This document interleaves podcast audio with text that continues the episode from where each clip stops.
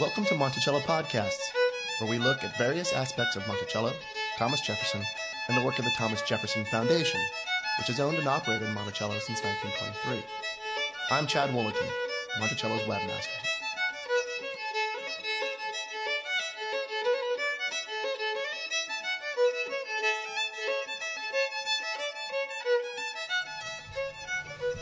Our subject today is the creation of databases to promote the study and understanding of history, and in this case, the history of slavery in Virginia and the United States.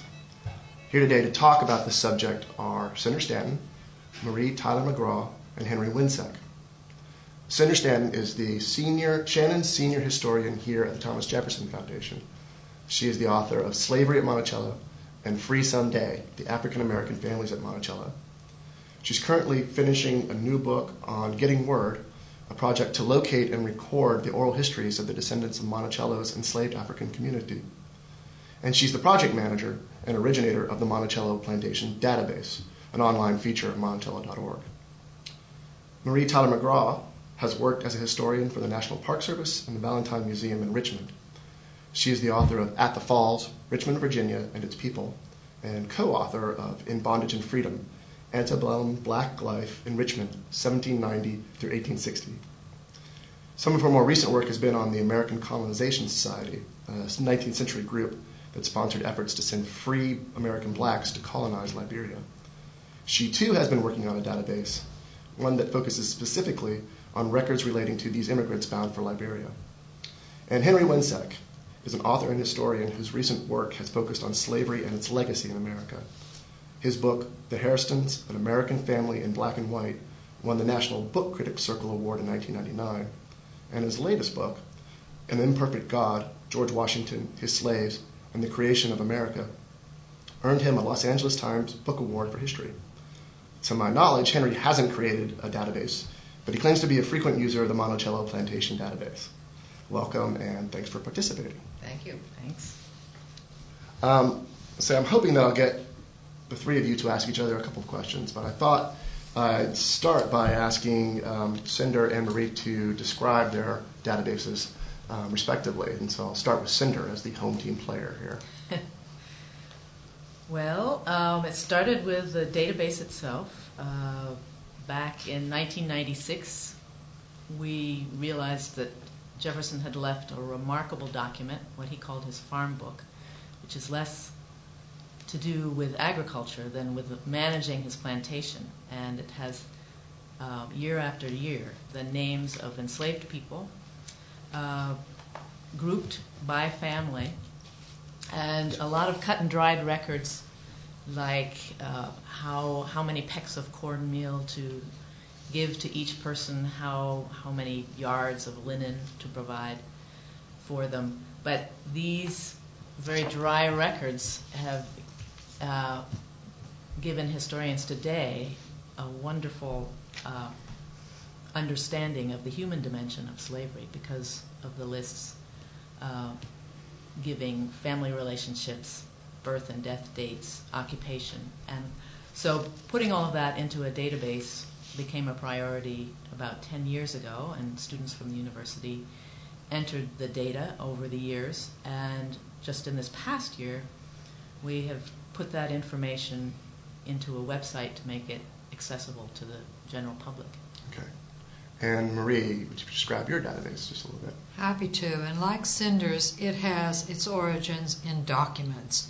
Uh, I was researching the Virginia immigrants to Liberia, more or less sponsored by the American Colonization Society in the early 19th century, and noticed that well, notice two things. One was that the ships lists were reasonably thorough in listing who was going to Liberia, their ages, many times what part of the state they were from, the family members who went with them. Did they have any skills? Remarkably, they frequently did. Uh, did they have any reading and writing skills as well as uh, occupational skills? So all that, and sometimes whether or not they were Presbyterians or Methodists, was also listed in the in the ships list. This is particularly interesting because of the 35 to 3,700 people who left Virginia for Liberia. about 2,500 were enslaved. That means they were never in the census. They might have been in somebody's plantation list, they may have been in a will or property listing, but they were not in the census. So this was a nice body of information.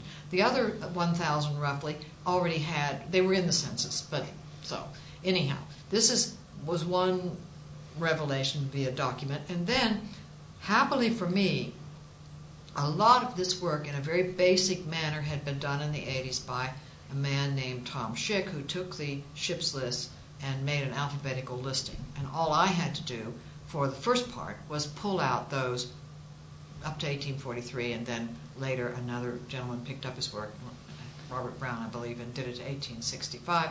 So that was a start. That was a core. And then we went to letters, documents, uh, documents at the Library of Congress and, and, and in Charlottesville and Richmond, state documents, etc., and filled in, filled in, and filled in, and found a great deal more, and found many interesting aspects of, of their lives in related documents. Right.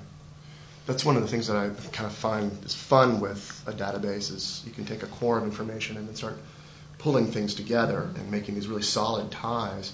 Um, uh, so to me, that's one of the benefits of going to a database. But I wanted to ask you both, you, Cinder and Marie, what you thought you were going to be doing uh, getting into a database. Why go to a database rather than write a book or write some articles? Um, and Henry can chime in on this because he um, he uses the Monticello Plantation database and um, uh, gets hopefully gets some information out of it. Oh, I do, I do. Uh, I, I want to go back to your in- initial statement, though. I mean, it wasn't until you said that I had never made a database that I realized that I had. Oh, okay. Um, and it was because when I was doing the research for my book on the Hairston family, I came across a family document that uh, turned out to be a genealogy of an African American family covering five generations, mm-hmm. Which I didn't realize until I took this document, which was a one page handwritten document. It was just a list of names. Uh, that was written up in 1854, and next to the names it had the age of, of each person. And I typed that into my computer, and by then massaging it in different ways, first making it an alphabetical list and then breaking it down by age groups, I was able to tease out the existence of family subgroups within this list that were not apparent before.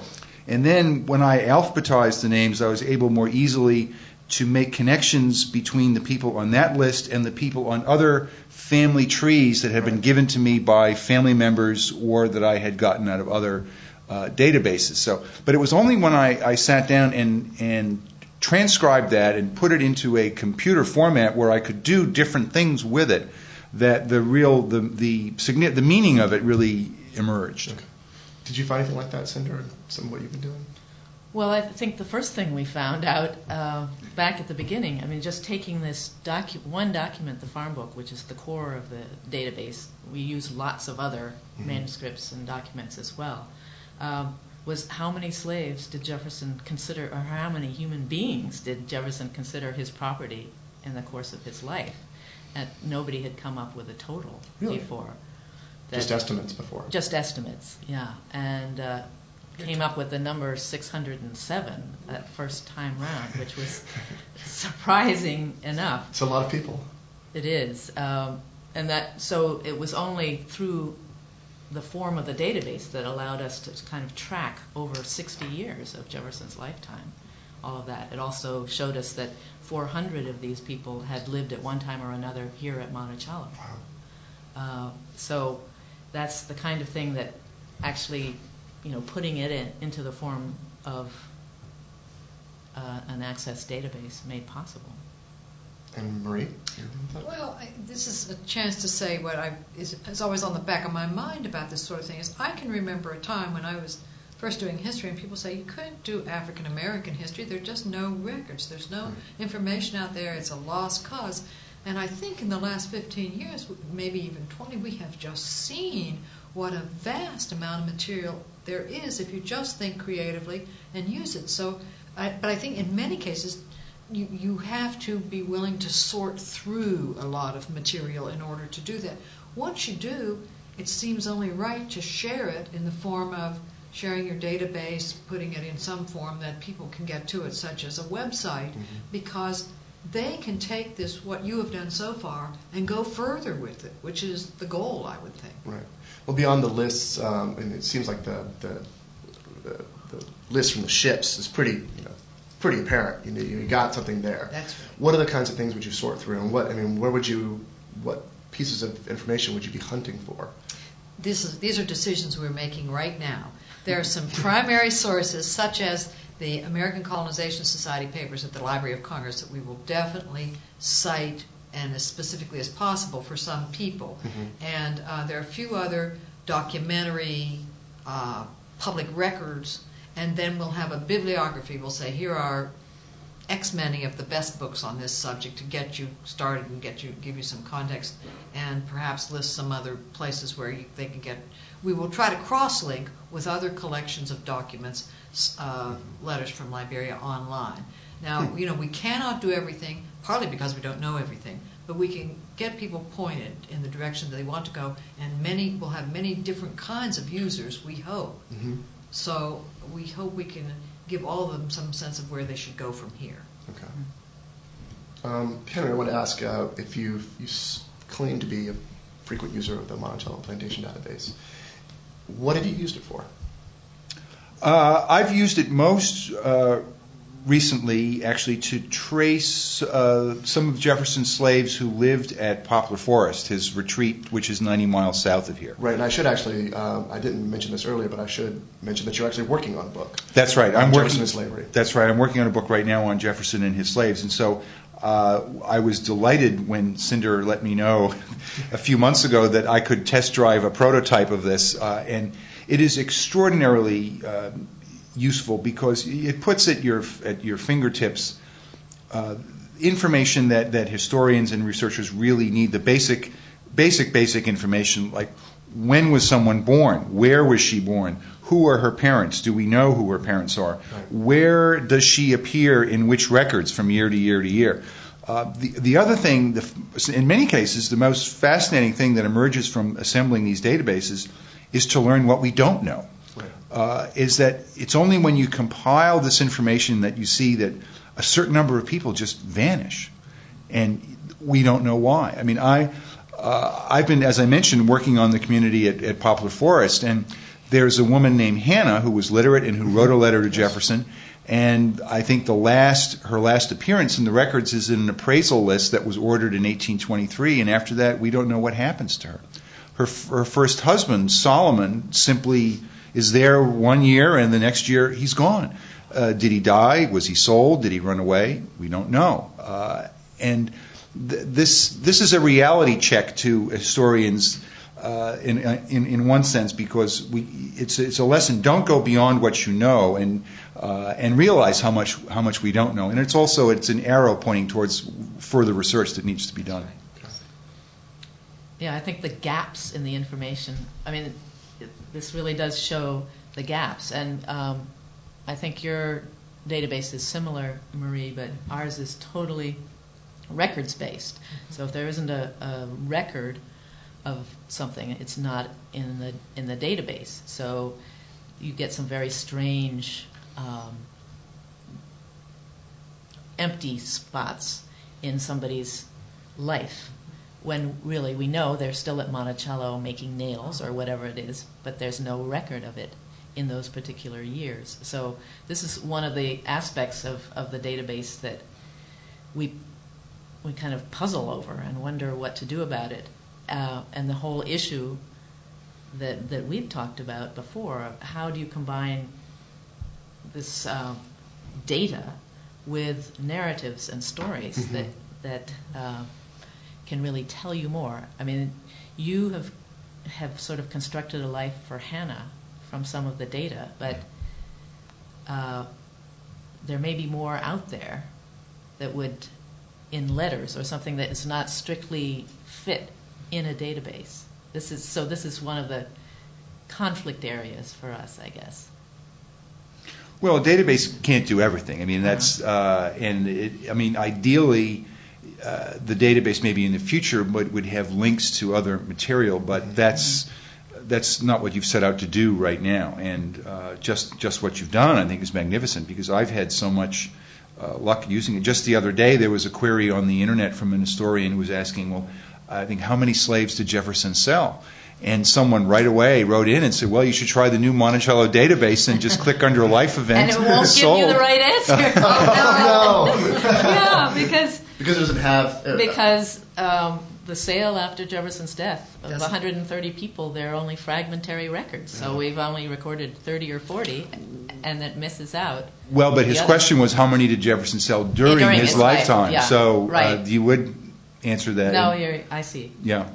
Is, is the farm? that. A quick question: Is the farm book the only, uh, the best place to go for that information, or would you sometimes have to go to memorandum books? Oh, we use. Jefferson's memorandum books. His list of um, expenditures is what that is, and countless letters, public records as well, and the Getting Word project that you mentioned. Right.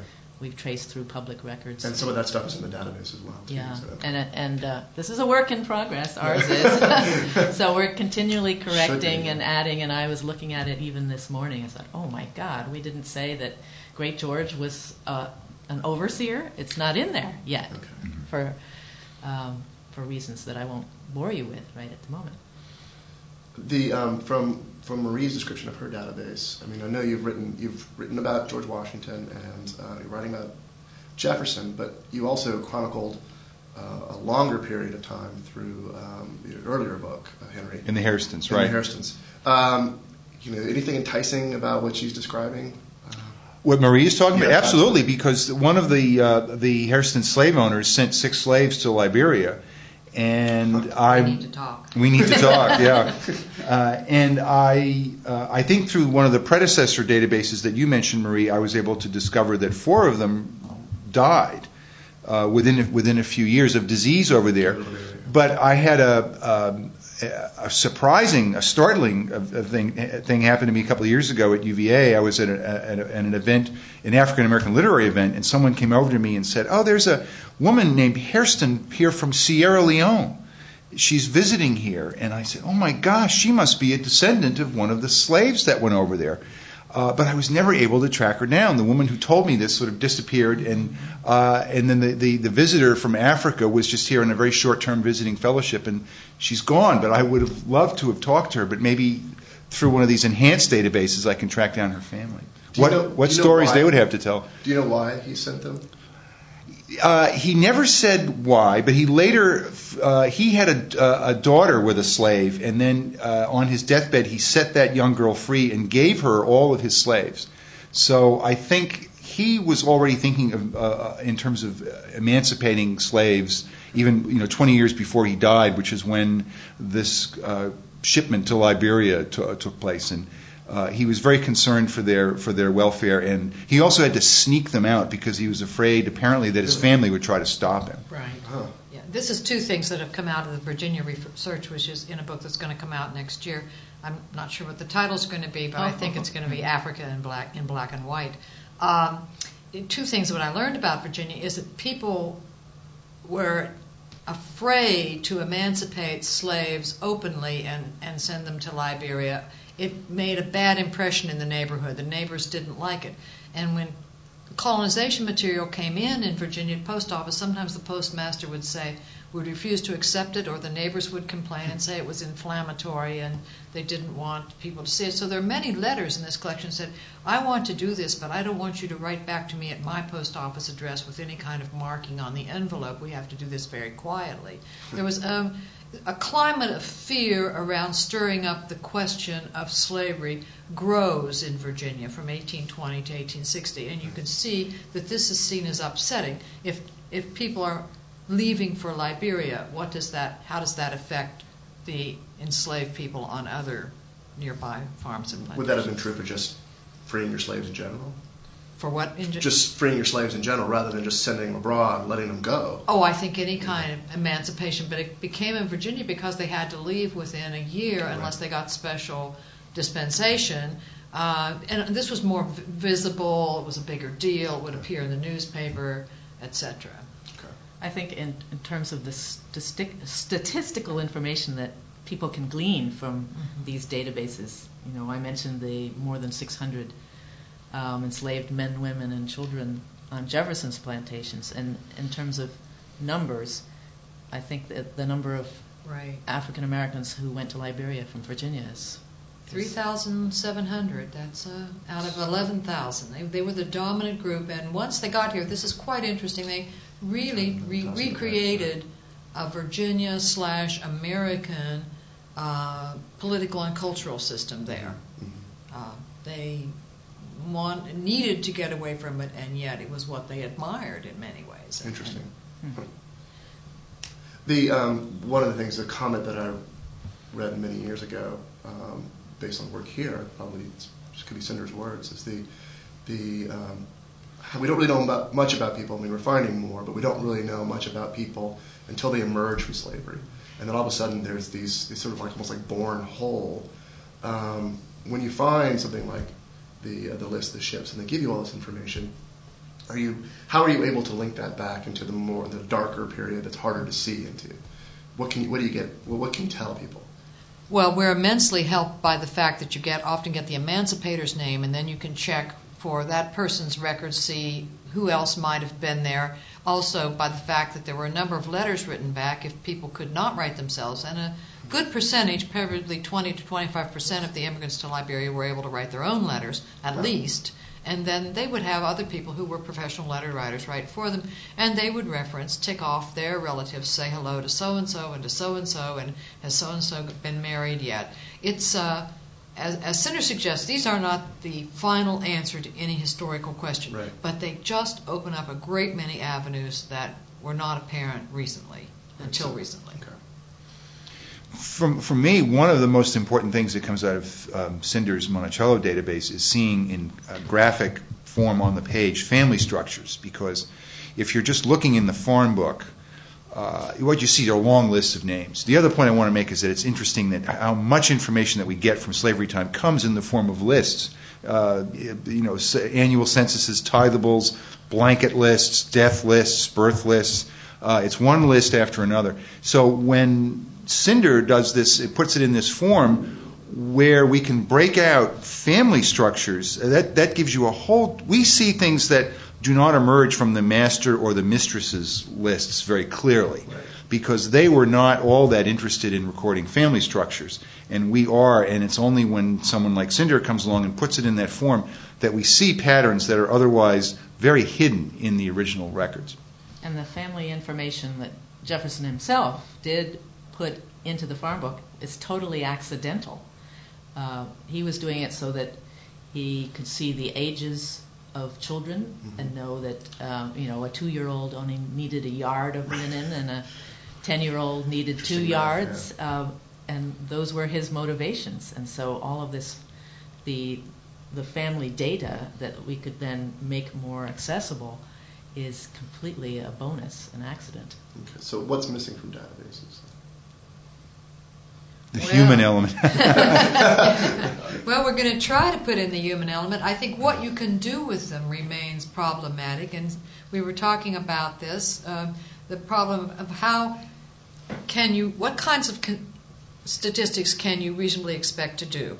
There may be some loss of function between the database and its website version that is likely to get out to people, and we just have to caution people in some kind of introductory statement that this can't do everything, uh, or or maybe as much as we want it to do. And the second thing is, uh, this is an example of where I thought I had had a bright idea and it wasn't such a bright idea. I thought that if I looked at the age of the oldest child and then looked at the age of the mother, I could calculate uh, average date of uh, first childbirth for women. Was it 17, 18, 16? What was it?